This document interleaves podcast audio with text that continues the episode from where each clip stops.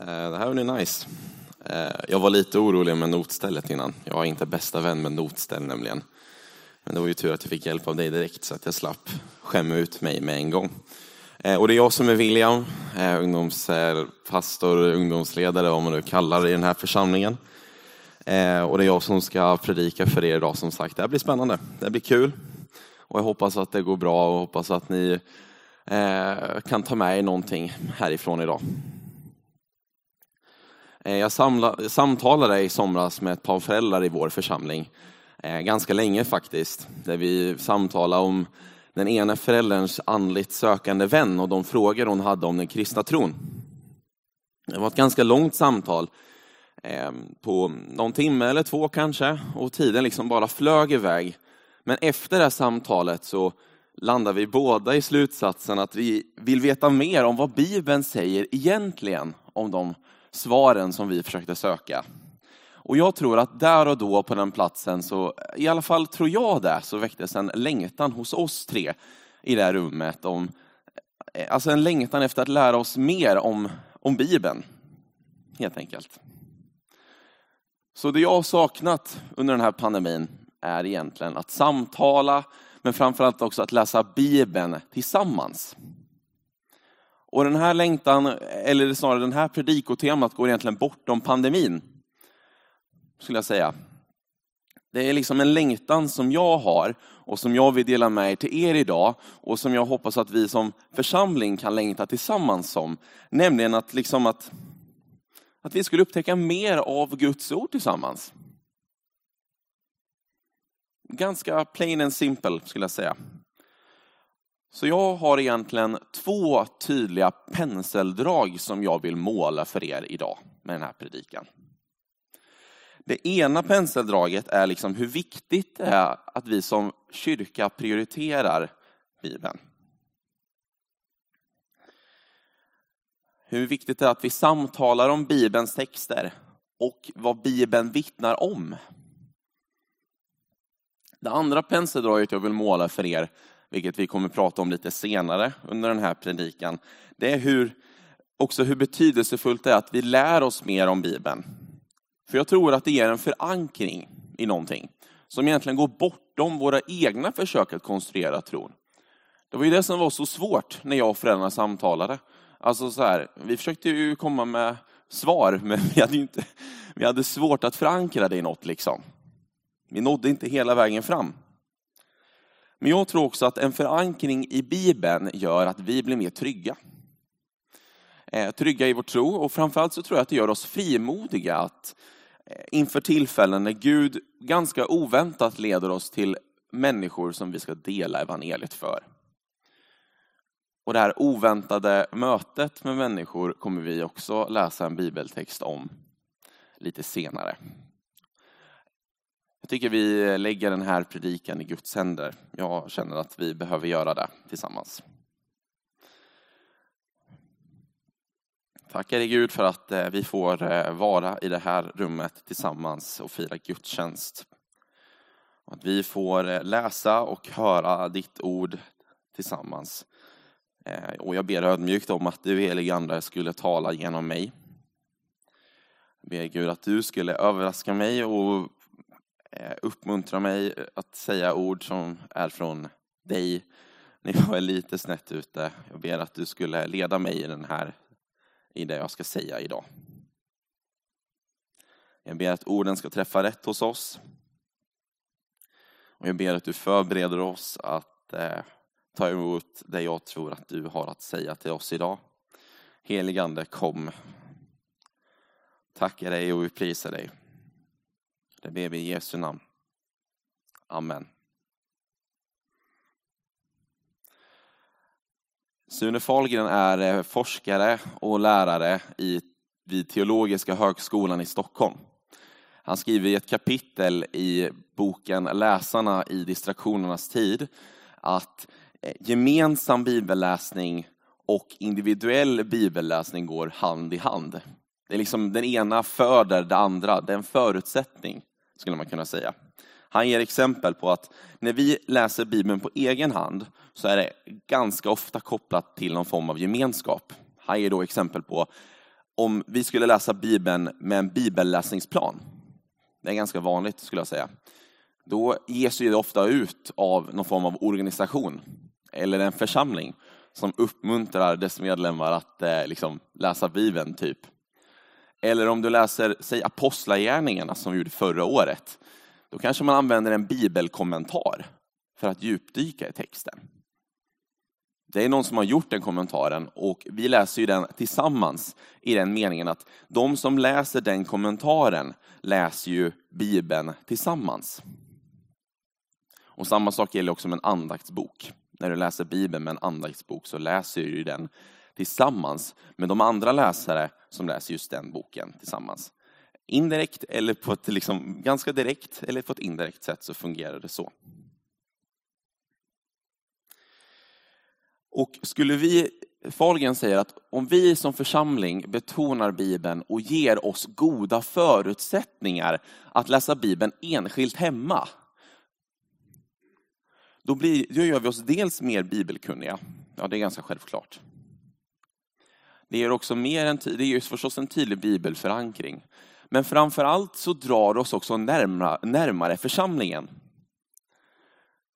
Det är som att den, en, den enskilda bibelläsaren inser hur viktigt det är med kristen gemenskap. Så det ena är föder det andra. En gemensam bibelläsning inspirerar till någonting man gör hemma. Och det man gör hemma i sin tur inspirerar en till att förankra sig och överlåta sig till en församlingsgemenskap.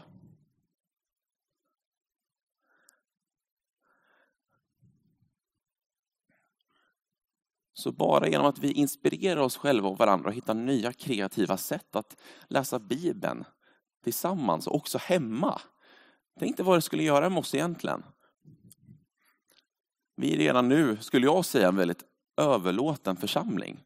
Men tänk dig vad ett möte med Bibeln kan göra med oss som kyrka på sikt. Om vi ger oss själva goda förutsättningar, vem vet vad som skulle kunna hända?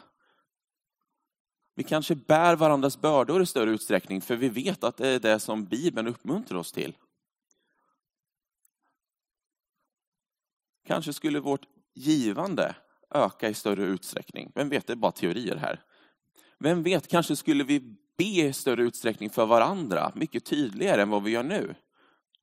Vem vet, kanske skulle våra, vår, vår gemenskap nere i kyrkfikat vara ännu mer präglat av Guds närvaro mellan människor. Vem vet? Men det som Fahlgren pekar på, det är att de som har fler, de församlingar som ger fler förutsättningar har både fler regelbundna bibelläsare, men också fler som överlåtet överger sig till en församlingsgemenskap, som den vi har. Men det här med regelbunden bibelläsning har varit en bristvara under ganska lång tid.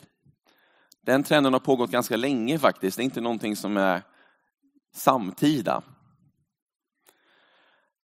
För att sätta i sitt sammanhang så är en av tio svenskar, eh, är det en av tio svenskar som regelbundet går på en gudstjänst. Jämför vi det med de som läser Bibeln dagligen eller regelbundet så kan vi jämföra med en undersökning eh, som kom tre år efter eh, Bibelsällskapet gav ut provöversättningen för Nya Testamentet på 80-talet. Eh, den undersökningen visar att det var 3 procent av svenska folket som läste Bibeln dagligen. Och räknar man in de som läser Bibeln ibland eller regelbundet, typ sporadiskt någon gång i månaden, så landar den siffran på 8 procent. Och siffror från fem år sedan visar på att det är 2 procent av svenska folket som läser Bibeln dagligen. Och inkluderar man samma, samma kategori igen med människor som läser Bibeln ibland, eller som läser Bibeln någon gång i månaden, så landar den siffran på 7 procent. Och den här trenden har egentligen hållit i sig sedan mätningarna började på 50-talet. Så en av tio går till gudstjänst. 10 procent går alltså till gudstjänst, men bara 2 procent läser Bibeln dagligen. Kristna håller alltså på att sluta läsa Bibeln en ganska enkel slutsats. Eller som Fahlgren säger, läsarna har slutat läsa. Och det här är ett jätteproblem. Och jag ska berätta varför. Tack för instämmandet. Vi läser i missionsbefallningen att gå därför ut och gör alla människor till lärjungar. Döp dem i Faderns och Sonens och den helige Andes namn och lär dem att hålla alla bud och hålla allt som jag har befallt er. Hur ska vi kunna lära varandra att hålla de bud som, eller det som Jesus har lärt oss, om vi inte har koll, om vi inte är up to date med vad som står i Bibeln egentligen? Det är ju ändå evangelierna som är själva den huvudsakliga källan för att närma oss Jesus. Det är genom evangelierna som vi lär känna Jesus överhuvudtaget. Och i första Petrusbrevet kan vi läsa om i så här, där, där Petrus uppmanar eh, församlingen, eller rättare sagt kapitel 3. Första Petrusbrevet 3. Ja, även om ni skulle lida för evangeliet som är rätt är ni saliga. Var inte rädda för dem och låt er inte skrämmas. Herren Kristus ska ni hålla helig i era hjärtan. Var ständigt beredda att svara var och en som ber er att förklara det hopp ni har. Men gör det ödmjukt med respekt och ett rent samvete så att de som talar illa om ert goda levnadssätt i Kristus får skämmas för sitt förtal. Men hur ska vi förklara någonting för människor som vi inte har koll på? Det är ganska rimligt egentligen. Hur ska vi kunna göra det? Kännetecknet för en rotad lärjunge, säger Jesus i Matteus kapitel 13, är någon som hör ordet om riket, förstår det och bär frukt. Men hur ska vi kunna göra det om vi inte ens hör vad Jesus säger till oss genom Bibeln? Så med det första penseldraget så vill jag egentligen visa hur viktigt det är att vi som gemenskap närmar oss Bibeln tillsammans. Det är viktigt att vi som kyrka närmar oss Bibeln tillsammans. Men det är inte liksom det som är min, mitt huvudärende, nämligen att liksom så här, göra, oss lite, göra så att vi får lite dåligt samvete och säga att vi borde läsa Bibeln mer. Jag vill väcka en längtan hos oss. Och det är det som jag vill med det andra penseldraget göra, nämligen ge exempel på en person i Bibeln som är förankrad i Bibeln så att han kan dela evangeliet för en annan människa. Och som i sin tur kommer till tro på Jesus och låter sig döpas. Och för att, och för att styrka den poängen så ska vi gå till Apostlagärningarna. Och den texten så tror jag faktiskt, eh, den kommer nog upp på väggen. Och det kan vara som så att jag skymmer er lite, så att jag ber om ursäkt för det på förhand. Jag är ju lite lång och lite bred, så att det är lite, så här, det är lite problematiskt, ska jag säga. Om jag står mitt i scenen dessutom. All right. Vi går till Apostlagärningarna kapitel 8, och där ramlar pappret ner. Superbra. Det står så här. En Herrens ängel talade till Filippus. Stå upp och gå ut mitt på dagen längs vägen som går ner från Jerusalem mot Gaza. Den ligger öde. Filippus reste sig och gick. Då kom en etiopisk hovman som var eunuck och ansvarig för hela skattkammaren hos den etiopiske drottningen Kandake. Han hade kommit till Jerusalem för att tillbe och var nu på väg hem och satt i sin vagn och läste profeten Jesaja. Då sa anden till Filippus, gå fram till vagnen och håll dig nära den. Filippus skyndade fram och när han hörde honom läsa profeten Jesaja frågade han, förstår du vad du läser? Mannen svarade, hur ska jag kunna, hur ska jag kunna det om ingen vägleder mig? Och han bad Filippus komma upp och sätta sig bredvid honom. Stället i skriften som han läste var detta. Som ett får förs bort till slakt, som ett lamm som är tyst inför dem som klipper det, så öppnade han inte sin mun. Genom hans förnedring blev hans dom upphävd. Vem kan räkna hans släkte eftersom att hans liv rycktes bort från jorden? Hovmannen sa till Filippus, jag vill fråga dig vem profeten talar om, om sig själv eller någon annan. Då började Filippus tala och utifrån det skriftstället förklarade han evangeliet om Jesus för honom. När de färdades vägen fram kom de till ett vattendrag. Hovmannen sa, här finns vatten. Vad hindrar att jag blir döpt? Han befallde att vagnen skulle stanna. Både Filippus och hovmannen gick ner i vattnet och Filippus döpte honom. När de kom upp ur vattnet ryckte Herrens ande bort Filippus och hovmannen såg honom inte mer. Han fortsatte sin resa full av glädje.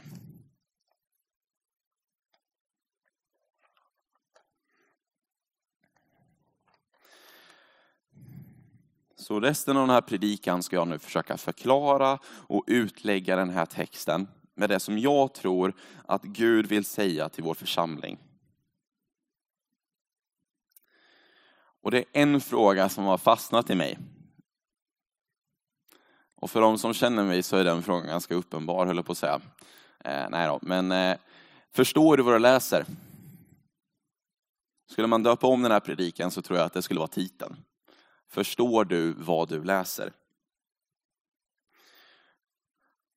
Jag har tre saker att säga. Förstår du vad du läser? Det finns två personer i den här texten. Filippus. När jag sökte lite vidare på en Filippus så är det sannolikt inte den Filippus som är lärjunge. För just den här Filippus, han väljs ut, kan vi läsa i kapitel 6. Han väljs ut som en av sju församlingstjänare. De som skulle göra praktik, de som skulle tjäna ibland människor. För att det var nämligen en utmaning när lärjungaskaran växte att ta hand om matutdelningen till utsatta. Så man valde ut sju stycken som skulle ta hand om det. Man kan liksom, jag, jag ser framför mig en Filippus som går runt där bland middagsborden och delar ut människor till enskilda och till stora grupper som kanske snackar med, eh, snackar med ja, nu heter ju inte hon där, men nu snackar med Ulla som, som har blivit änka för tre år sedan och liksom så här, samtalar med henne och sen så har man en liten konstig tjomme som heter liksom Ulf. Eh, eller en, familj, eller en familj som har dåligt ställt. Jag ser det framför mig att Filippus gör det, eller, och de andra församlingstjänarna skulle ha gjort det. Det var det de gjorde. De hade en praktisk gåva som de praktiskt använde i den stora församlingen i Jerusalem.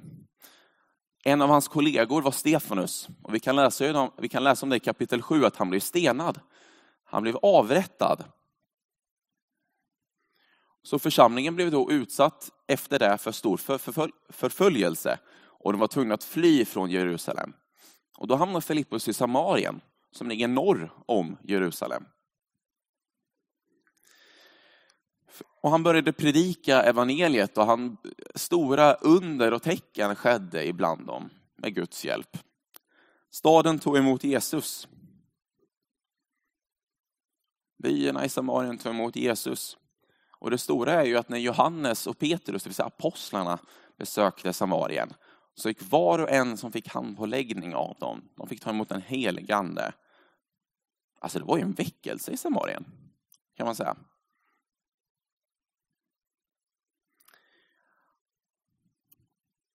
Det var alltså under en, under, en, under en period där det hände som allra mest som Gud sa, gå till en gata som ligger öde.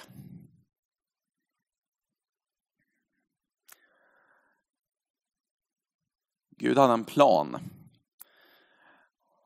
Förstår du vad du läser? Och vad är det som händer?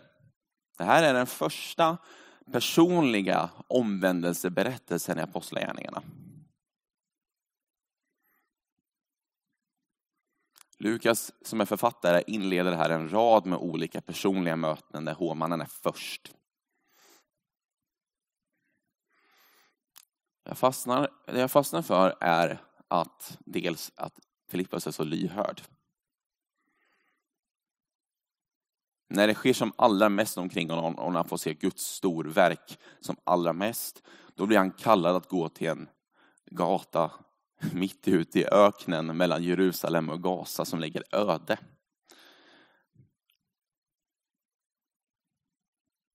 Jag är helt ärligt så är väldigt osäker om jag skulle ha gjort det kanske förklarat bort det. Men Filippus var lyhörd. Det andra jag fastnar för är att det just var Filippus som blev kallad dit.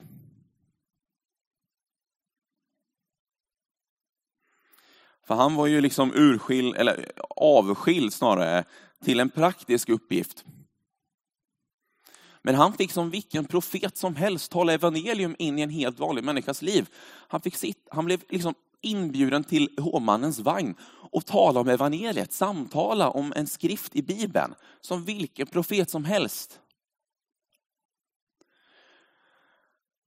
Och kanske sitter du här inne idag som har en praktisk uppgift.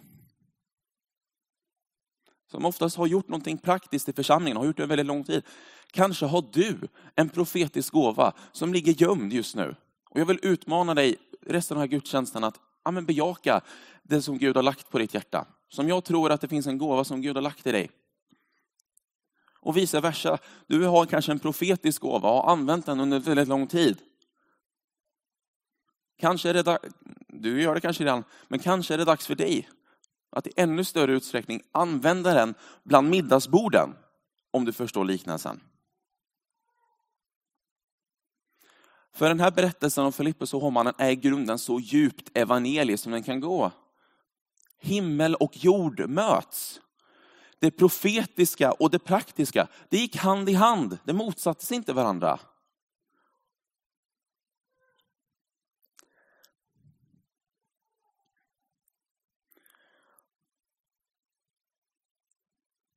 Hovmannen. Jag tror jag glömde introducera honom för er faktiskt. Jag tar på mig det. Hovmannen, han var minister, han var, han var tekniskt sett drottningens närmaste man som hade ansvar över alla skatter i det här landet. Det står Etiopien, men snarare handlar det om Nubien. Och om jag har gjort mina eftersök, min research rätt här, så är Nubien ett, ett rike som vid den här tiden, när Lukas skrev det här, var, låg mellan det nuvarande södra Egypten och nuvarande norra Sudan. Det är i alla fall vad jag har gjort research på. Jag kan ha fel här. Och ni får rätta mig efteråt om jag har det. Men hovmannen sökte Gud. Och uttalet här, eunuck, jag, jag har stått och travat med det här ganska länge, måste jag säga. Vad är det för någon? Jo, men han är kastrerad. Han är en kastrerad hovman. Och det var inte helt ovanligt vid den här tiden under antikens Grekland att det var, eller romarriket, att man var det. Så det gömmer sig en hemlighet också i texten. Han fick inte gå in i templet. Men han reste flera hundra mil för att söka Guds närvaro och för att vara i gemenskap med andra judar. Han var konvertit och sökte Gud, men han fick inte komma in i templet ens en gång. Men han åkte till Jerusalem. Och ni vet ju att om man åker flera hundra mil med, med bristfälliga transportmedel så har man ju några timmar att döda. Så han läser ju profeten Jesaja. Så vi läser i den här texten är också ett första exempel på andlig vägledning i Apostlagärningarna. Peter Halldorf visar ganska tydligt i sin bok Andens folk att de första kristna utvecklade ett tidigt sätt att läsa Bibeln där man insåg att det var en skillnad mellan textens bokstavliga innebörd och textens egentliga liksom, innebörd. Det var väldigt likt det sättet som de judiska rabbinerna lärde ut, nämligen att det var en, att en text kunde dölja mer än vad man kunde läsa vid första anblick. Kanske var det så att Filippus var väldigt förankrad i det sättet att läsa Bibeln.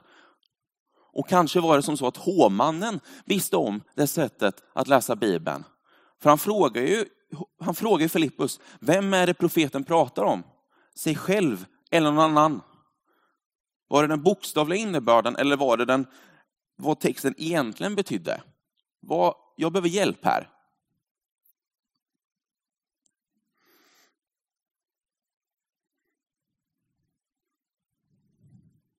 Filippus fråga var högst medveten. Förstår du vad du läser? Hovmannen frågar om hjälp. Och när Filippus lägger ut texten så är det som allting blir så självklart för honom. Kristus blir synlig i texten.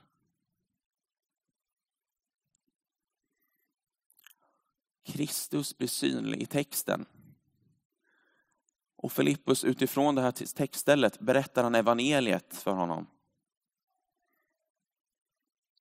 De första kristna hade fyra tydliga trossatser som alla delade. Att Kristus dog för oss i enlighet med skrifterna. Att han blev begravd. Att han uppstod på tredje dagen och att han visade sig för Kefas och sedan för de tolv och sedan för 500 och så vidare.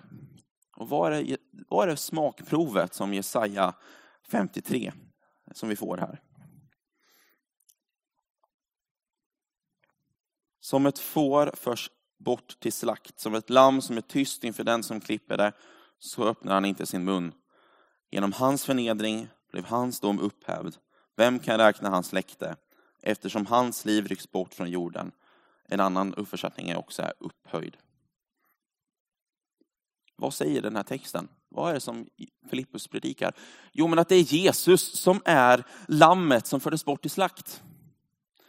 Att det är Jesus som var fåret som blev förnedrad, att det var Jesus som blev den som blev klippt. Gjordes det åtlöje. Och genom hans förnedring så blev domen upphävd. Utan tvekan så förklarade Filippus att våra synder är förlåtna. Utan tvekan så förklarade Filippus för hovmannen att den här förnedringen var temporär. Och att Jesus nu är upphöjd. Och dessutom så har han uppstått. Det kan flera vittnen intyga och däribland, där, däribland dem är jag ett vittne.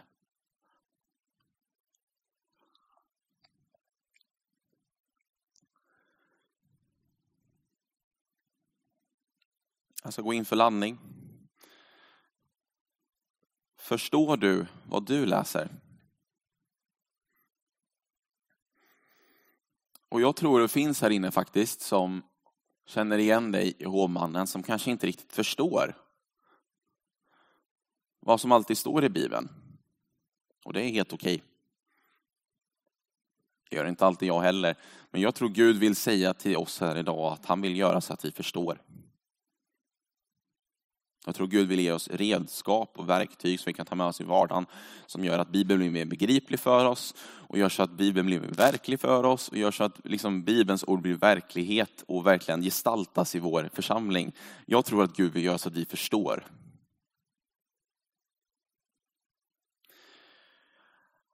I texten så har också hovmannen en tydlig längtan efter Gud.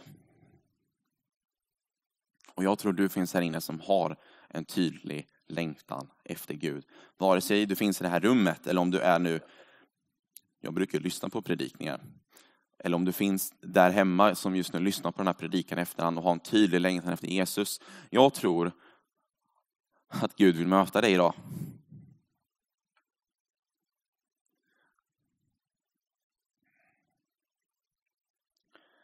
Jag tror att Gud vill vägleda dig med den helige Ande hela vägen hem till Jesus.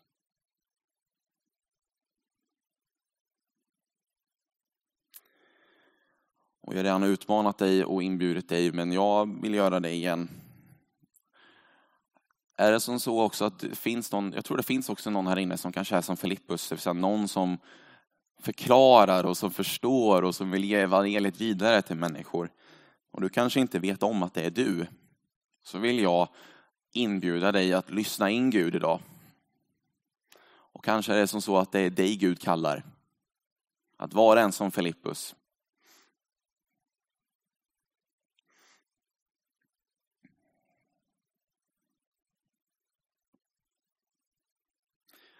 Kanske finns det just nu här som i detta nu, vare sig du är här i rummet eller som lyssnar på podden, att du känner att en, du har fått en Guds närvaro över dig just nu.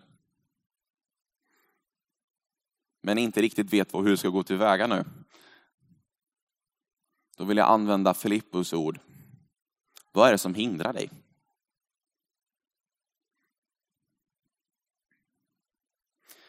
Jag vill bjuda in dig just nu att få dina synder förlåtna, att bli upprättad, kanske helad i namnet Jesus. Bli en ny människa i namnet Jesus. Jag vill att du ska få del av ett evigt liv som Jesus erbjuder i namnet Jesus. Vad hindrar dig att ta emot Jesus idag? Vad hindrar dig att bli en kristen?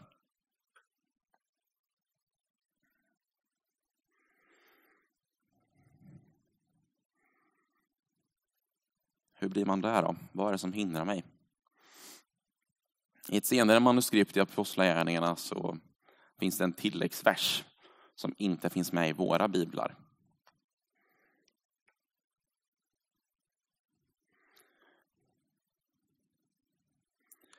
Och jag läser den. Hovmannen säger så här, här finns vatten. Vad hindrar att jag blir döpt? Och Filippus svarar, om du tror av hela ditt hjärta kan det ske.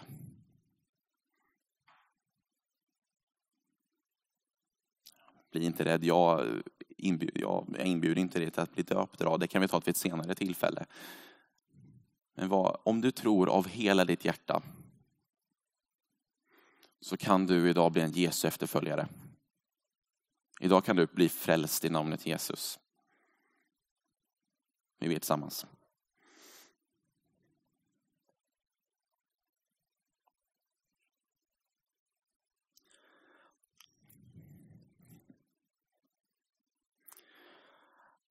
Jesus, vi tackar dig.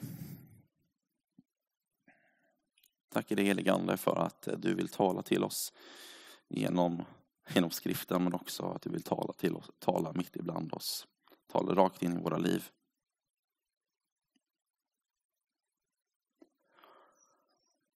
Herre, vi tror på dig. Vi bekänner dig som dör, vi bekänner dig som uppstånden. Vi bekänner, vi bekänner att du har gjort det för oss. Vi tror på ett evigt liv vi tror på att du verkar mitt ibland oss. Vi tror att du verkar i din församling. Och vi ber idag för den personen som varit med eller som ber den bönen tillsammans med oss. Att du skulle möta där den personen befinner sig. Vi ber att den personen idag skulle, eller de personerna snarare, vare sig de finner sig här inne eller vid podden, att de skulle ta steget och följa dig idag. Vi ber er att de skulle bli frälsta i namnet Jesus.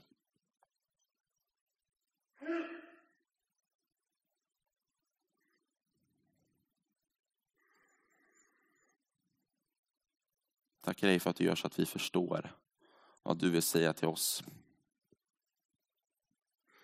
Och vi ber att vi skulle få ta med oss det i vår vardag. Vi ber om att vi skulle få höra mer av det du vill ha sagt i våra liv. Amen.